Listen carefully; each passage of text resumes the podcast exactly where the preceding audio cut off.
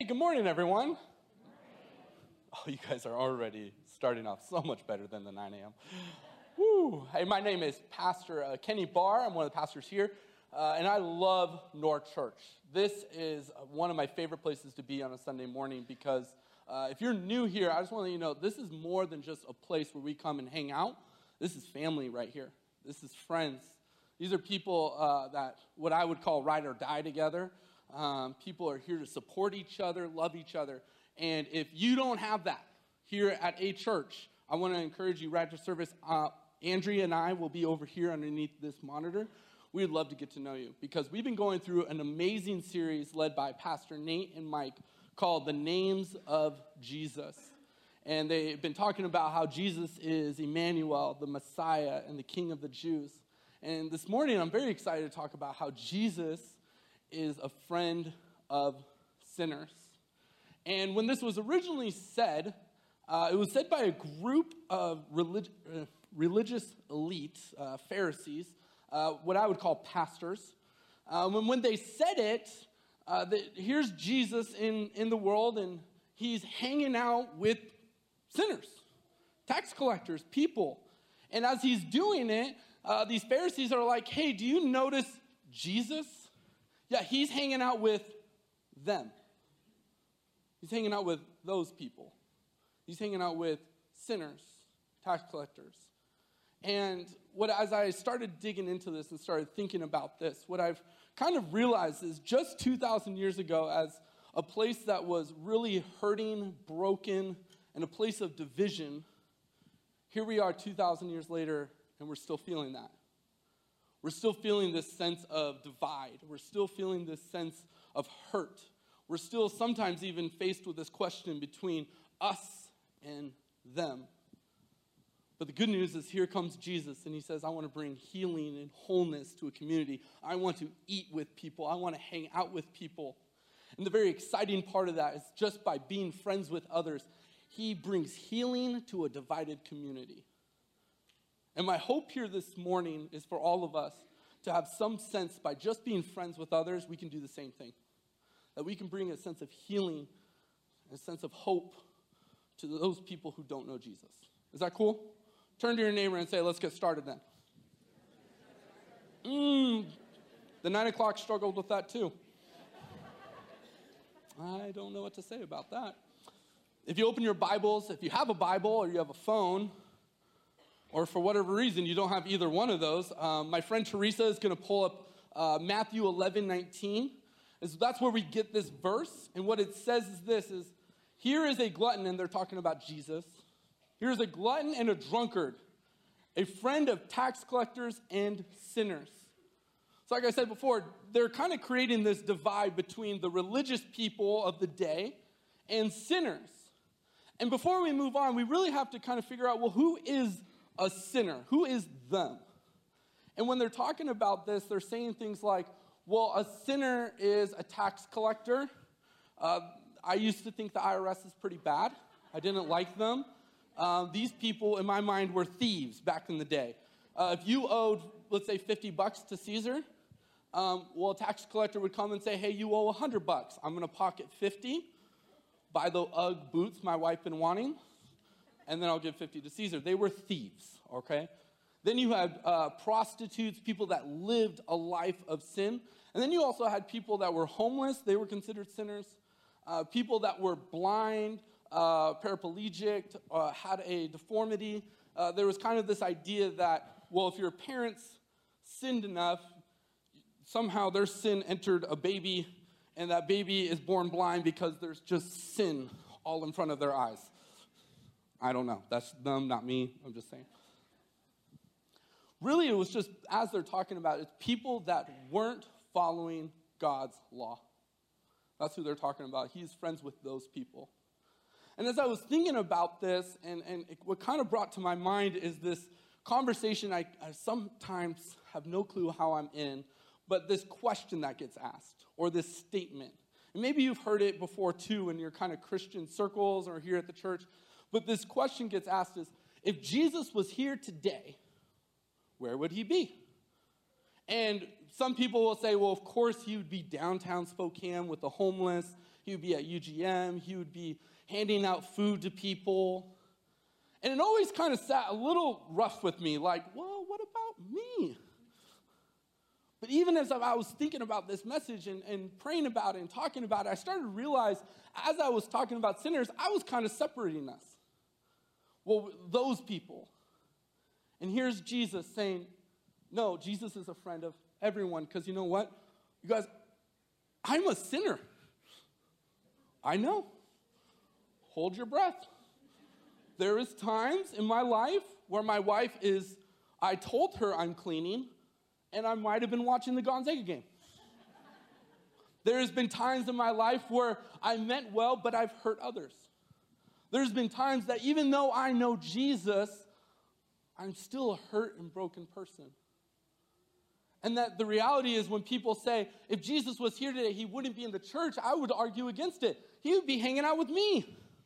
He'd be coming down saying, Kenny, let's go to Waddell's. I really hope it's Waddell's. But he would be saying, we need to chat. We need to hang out because we're all sinners and broken people. I think that's important because here is Jesus coming to this world, and he's not saying us and them. He's saying we're all in this together. All of us in this room and outside of this room need Jesus. Jesus is a friend of everyone because everyone is hurt, broken, in need of a Savior. And that's important. But the question is well, how do we do this, Kenny? It was, Jesus was friends with sinners. How do we do that? And I think it's important is if we're going to bring healing to a divided community and to a divided culture, if we want to bring change, you need to be around those who are not like you. Uh, one of my favorite stories in the Bible is Luke chapter 19, is about Zacchaeus. And the reason I like Zacchaeus is because I think I'm a lot like Zacchaeus. In the sense that here's Zacchaeus, he is a chief tax collector. That is his job. So remember, uh, tax collectors, horrible people. We have more respect for the IRS now. Chief tax collector, horrible person. He was a thief among thieves. And I'm guessing that Zacchaeus, being that's Luke chapter 19, has heard of Jesus. Right? He's heard of this guy who has healed people, who has uh, a carpenter's son who is able to talk about the Bible. I'm sure he's heard about that. And he's probably heard that this Jesus guy tends to make religious people mad. And so what does he do? He says, I want to go see him. I want to go see Zacchaeus or Jesus. And so it says that he is a small man. So what do small people do? Apparently they climb trees. And he climbs this tree, and I get it though. I get where Zacchaeus is coming from. There's times in my life where I wanted to see Jesus. There was a high schooler uh, last summer. I was talking with him and I said, Hey, uh, why do you want to go to camp? And he said, Well, a bunch of my friends went last year and they, uh, they had these amazing interactions with Jesus. They felt him, they heard his voice, and I want to go see that. I was like, Okay, that makes sense. I think there's times in my life and all of our lives where we wanted to see Jesus work. I can get it that Zacchaeus wants to see this guy who's doing amazing things. But look what happens to Zacchaeus in chapter 5, or in verse 5. Here he is sitting, sitting in a tree. Jesus comes on and says to him, Zacchaeus, come down immediately. I must stay at your house today. See, Zacchaeus went to see Jesus, and Jesus spoke to Zacchaeus. There's been that time, and I think if you follow Jesus, right, you were hoping to see Jesus, but then there was that moment where Jesus spoke to you personally. I mean, I remember that time where I was at camp and I knew a lot about Jesus, but then there was a moment where Jesus is the Savior of everybody, but in that moment where you hear his voice, no, Jesus is a Savior to me. He's talking to, to me, Kenny Barr. There's a moment where I think all of us have been in that place where we, we see Jesus, but then he speaks to us personally. And we realize, oh my gosh, there's a Lord and a Savior out there who wants to love us and care about us. And what happens is Jesus says, hey, dude, let's, let's go eat together. Let's, let's hang out. And just by spending time with Jesus, Uh, we don't really know what was said. We don't know what happened at this luncheon that happened. But what we do know is that Zacchaeus' heart was changed. Because it says that when Zacchaeus stood up, he said to the Lord, Look, Lord, which is, applaud him for saying that directly to Jesus. Whew. says, Look, Lord, here I am now. I will give up half of my possessions to the poor. And if I cheated anybody out of anything, I will pay them back four times more. Zacchaeus hangs out with Jesus, spends time with Jesus, hears Jesus call his name, and so much that changes his heart to be more like Jesus. Says, I, am going to stop caring about myself and care about others. And as I look in this room, I look around and I see a bunch of people who are in the same boat, right? We've all heard Jesus' voice and we said, we want to be more like him. But how do we do this? And I think it requires us to be spending time with people that maybe we don't like to hang out with, that make us uncomfortable. You see, in my life, I have found that um, there's a pendulum. And uh, let's say this is one side of the pendulum. And it is Christians, and I, I found myself in this spot Christians, followers of Jesus, who only have friends who are Christians and followers of Jesus and, and they don't have anybody. And, and the hard part about that is what I have learned is you miss the heart of broken people. What I mean by that is uh, we had a pastor come to our staff uh, staff meeting one time. His name was Thomas Anderson. He's a pastor over at Shiloh Hills. And he's coming and he brought his staff, and we were talking about racial reconciliation. And one of his own staff members raised her hand and she said, she goes, listen, this is hard for me to connect with because I'll be honest with you, is, is all my friends are white, my family is white. Um, I don't know a lot of people that don't look like me. And I, and I hear this and I feel shame and hurt because I don't know what to do, but I've never heard about it and I just feel bad. And he says, It's hard to care about something unless you're in proximity to it. It's hard to understand unless you really know somebody that's affected by it. And as I was sitting here thinking about this, it's hard to care about people who don't know Jesus, who are sitting in the same boat that we have sitting in, and, and care about them. And, and say, oh, I want to be with them. I want to be friends with them. When me and my wife, uh, we graduated college uh, down in California and we got married we moved into an apartment. All our friends moved away. And our family lives here in Spokane and in Ritzville, and so we knew nobody. All our friends were people that went to church. And I didn't think it was that big of a deal. I was like, oh, my friends are Christians, it's fine. It's the people I go to church with. And what I realized was there was a problem there because when I went and spoke at a young adult retreat, there was this guy in the crowd who didn't know Jesus and he wanted to talk to me afterwards. And I said, I'm down to talk to you. You seem fun. And we sat down around this fire, and as he's talking, every other word out of his mouth is, is the F word. And I'm, I don't, honestly, I feel really bad about this. I don't know what he was talking about that day. All I know is apparently the way he was talking affected me because I was apparently like twitching or something like that because he stops and he says, Hey, are you okay? And I'm like, No. And he goes, If I said something to offend you, and I said, I I, I think there's something wrong. And, and I say this in the sense that, Corey, I, I, I got to let you know this. My family, I grew up in a Christian family home. My wife did as well. Um, my friends are all Christians. And we don't use the language you use. And I'm not here to tell you you're wrong. I'm just telling you that I, am uncomfortable by it. I, I think it's a, I'm having a hard time even listening to you. And, and then he's like, oh my gosh. And I'm like, Corey, this isn't your fault. This is mine. I'm expecting you to have the same values as I do. I'm expecting you to be like me, and that's wrong of me, and I'm sorry. Here we have Jesus, who is probably the farthest apart from Zacchaeus. And Jesus says, I just want to eat with you. I just want to hang out with you. I just want to spend time with you. And to do that, we have to be in proximity of people that maybe don't know him. And then the other pendulum swing is over here where you have people that uh, are Christians, but all their friends are people that don't know Jesus. And the problem with that is you're hiding a gift. You're hiding this gift that God has given you, and you're, you're afraid to share it. Uh, Pastor Nate was talking uh, about a month back about a conference we went to where we uh, saw this guy, Eugene Cho. And he talked about how um, millennials and Gen Z, uh, so really middle school, kind of through young adults, uh, it, the word evangelism is a bad word for them. It's the E word. I grew up with the E word meant something else. Apparently, not them. And he says that it makes them so uncomfortable they don't want to share Jesus. And when I first heard this, I was a little upset. I was like, dang it. I'm the junior high and high school pastor. I suck.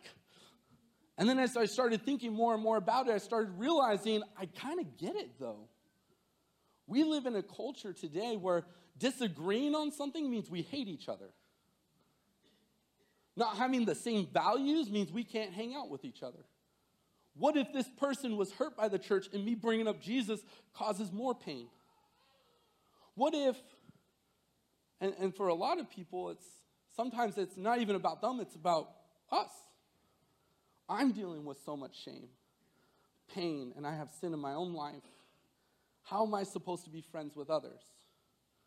Um, we, had, uh, we had summer camp last year, and I talked to five high schoolers that wanted to get baptized. And one of them kind of wanted to back out. He said, I don't really want to get baptized anymore. And I said, Why not, dude? This is exciting. He goes and he starts listing all the ways he's not spiritually there to get baptized. And as I'm listening to this, I'm realizing one thing I am not spiritually there either. He's listing thing after thing after that. And I'm like, oh my gosh.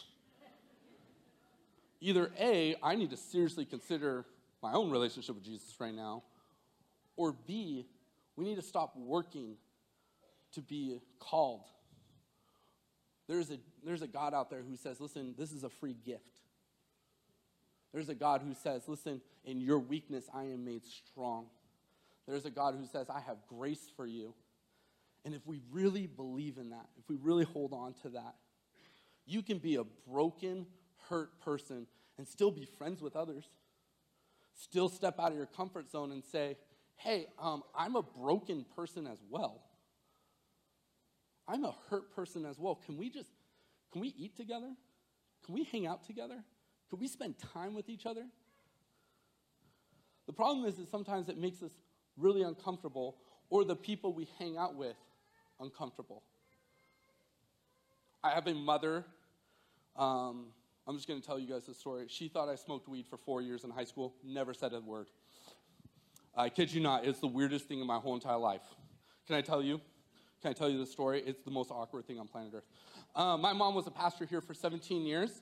Uh, I graduated high school. I moved in with a friend of mine over at the Cedar Apartments. My sister moved back into Spokane.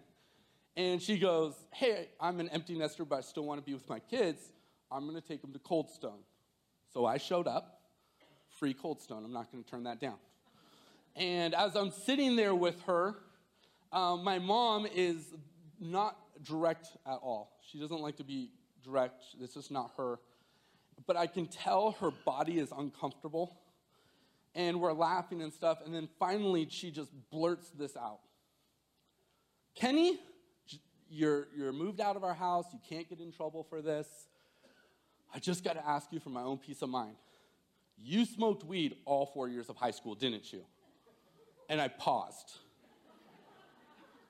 She never once came and talked to me about this in high school. So in 2020, I'm going to be hosting a class, How to Talk to Your High Schooler if you think they're doing drugs, okay? It's going to be great. We're going to talk about how you sit down with them and you ask them the question, Are you doing drugs? And I tell my mom, No, I'm not. I didn't smoke weed. Yes, you did. No, mom, I didn't. Yes, you did. Just tell me. Oh my gosh, how do I tell my mom I didn't do drugs in high school? And I am struggling trying to convince her because she is just firm. I did, I smoked weed all the way through high school. And finally, I just blurted out, I was like, why are you so convinced of this? Kenny, all your friends didn't follow Jesus in high school. And I kind of perked up and I thought, that's not totally right, is it? And started thinking through and realizing I did have a lot of friends at Mount Spokane that didn't follow Jesus. Um, I ran, I did sports, I had friends. I'm pretty proud of that fact, I guess. and as I started thinking about it, a lot of them did do drugs. Like, there's a couple times they came over and their eyes were red and glossed over, and I just didn't think my parents would notice. I was wrong. But I, and I'm sitting here today, honestly telling you, I never did drugs in high school, okay? No matter how much my mom thinks I did. And I started asking her, I was like, I really didn't. And she goes, Really? And I said, Yeah, mom, but here's the problem that I did do. I never once talked about Jesus with them. I sat on this side of the pendulum. A lot of my friends knew on Wednesday nights I came here to Life Center North, North Church Youth Group. They knew that. They knew my mom was a pastor and my dad was a police officer. They knew that. I even had a friend of mine I remember ask me, Hey, um, why do you go to youth group? And I simply just said, It's a fun place where uh, people love me. I didn't have the heart to say, I follow Jesus and it's a place where I can grow in a relationship with him. I didn't want to say that. I was too afraid of what they would think about me. I was too afraid of what if they think I'm judging them because they just toked up in their car and we're going to go hang out at Laser Quest where you can't tell if their eyes are glazed over. and I started realizing I was also living on this side of the pendulum. And what I'm realizing here today is that in order for us to heal our community, heal this divide, change comes through relationship. Has to. Has to come from people sitting down and hanging out with each other, spending time with each other, saying, You're as much of a sinner that Jesus would hang out with as I am. That us, by hanging out with each other, maybe like Zacchaeus, they get to see a joy and a God who loves them and cares about them no matter what they've done. Maybe by sitting down and you yelling at the Seahawks because they can't beat the Rams no matter how many times we try, they realize you're normal too. What if by just being in relationship with others, this, this division of us versus them gets healed? Where they say, oh my gosh, I can be in relationship with you. If you head out into our lobby uh, by the drip coffee, you'll notice five words or five letters that make up the word bless. Uh, I love this. This is such an easy way to befriend people that don't know Jesus. You, you begin with prayer, you listen to them, but my favorite part is that you eat with them. You simply just eat with them. You sit down with them, you hang out with them. And I'm realizing, even in my own life, that it's going to cost us something. Now, most speakers that I listen to, they'll tell you it's going to cost you money and time and da da da da da, which is true. But what's going to cost us the most is our comfort level. Because people that don't know Jesus might not have the same values as me and you. They might use language that you're not used to hearing or saying. They might drink more than you would like to drink, do drugs. They might, they might not have just the same values as you do. But the reality is, is Jesus is friends with all of us all of us, if you follow Christ, I bet you can think of one person that was a friend to you when you didn't know Jesus. My favorite part is, um, is Christmas Eve services are the next two days, uh, the 5 and 7 tomorrow, and then Tuesday, the 1 and 3. I'll be honest with you guys, Christmas Eve to me is just baffling to me if you're not a Christian, if you don't follow Jesus.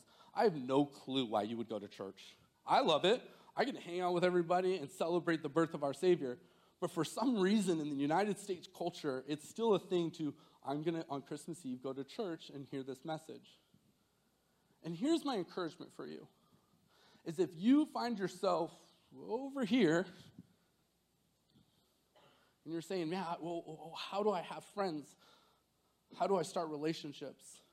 Sometimes it's just simply saying, I'm going to take this, uh, there's a cards on seats. I'm going to invite somebody to the Christmas services. But here's what I'm hoping we don't do go up to our neighbor, our, our coworker, our family member. Hey, we have a Christmas Eve service in the next two days. Hope to see you there. That doesn't really, that's not really a relationship. A relationship is saying, hey, me and my family are going to be at the 7 p.m. service. Would you guys sit with us? Would you want to hang out with us? Maybe we can get dinner beforehand. Maybe our fr- kids can play video games together before we go to service. Let's spend time with each other. Maybe you do sit here and it's okay to be saying, I, oh, This is uncomfortable. I don't know how to do it. This is the greatest time of year to say, Hey, just come and hang out with me. Come hear a story about a God who sent his son for us. There's um, other ways too. I mean, we have, it's, it's incredibly funny is um, I serve in the kids ministry and youth ministry. And when I ask people if they want to serve in kids ministry, they all say the same thing. I don't know about kids. And what they're really saying is, I'm uncomfortable around them. I have a two year old. I'm still uncomfortable around them. Here's a bunch of kids, though, that literally are in our building that don't know Jesus, that just want people to be friends with them. I pray every single day that my daughter has a friend here that will help her and grow with her, that will simply just love her for who she is beyond her mom and dad. What if that's you? Kids might make you feel uncomfortable. That's okay. It's okay to feel that uncomfortable. Well, you might even be saying, Kenny, high schoolers scare me. I don't know the lingo. I don't dress like them. I'm not hip enough. Guess what? They know. they know. And they're okay with it. They're not expecting you to come in tight, skinny jeans and a deep v neck. They don't want to. What they are hoping for is someone to care for them, someone to be in relationship with them, somebody to say, hey, my parents just got divorced. Can I just talk with you? Can I just hang out with you? Hey, I've been experimenting with drugs. Can I just can I chat with you about it? Well, I don't know all the answers. That's okay. It's okay just to say, I want to sit here and love you and be with you and, and say, hey, I'm here for you. And I don't know the answer to every single question that you might have, but I do want to love you for who you are. You see, we live in a world that is too much us versus them. Us Christians versus those who don't know Jesus. And we all need Jesus. We all need to be in relationship with each other. We all need to say, hey, you're hurting, I'm hurting. Can we at least hurt around a fire? Can we at least be in relationship with each other? We don't agree on everything, but that's okay.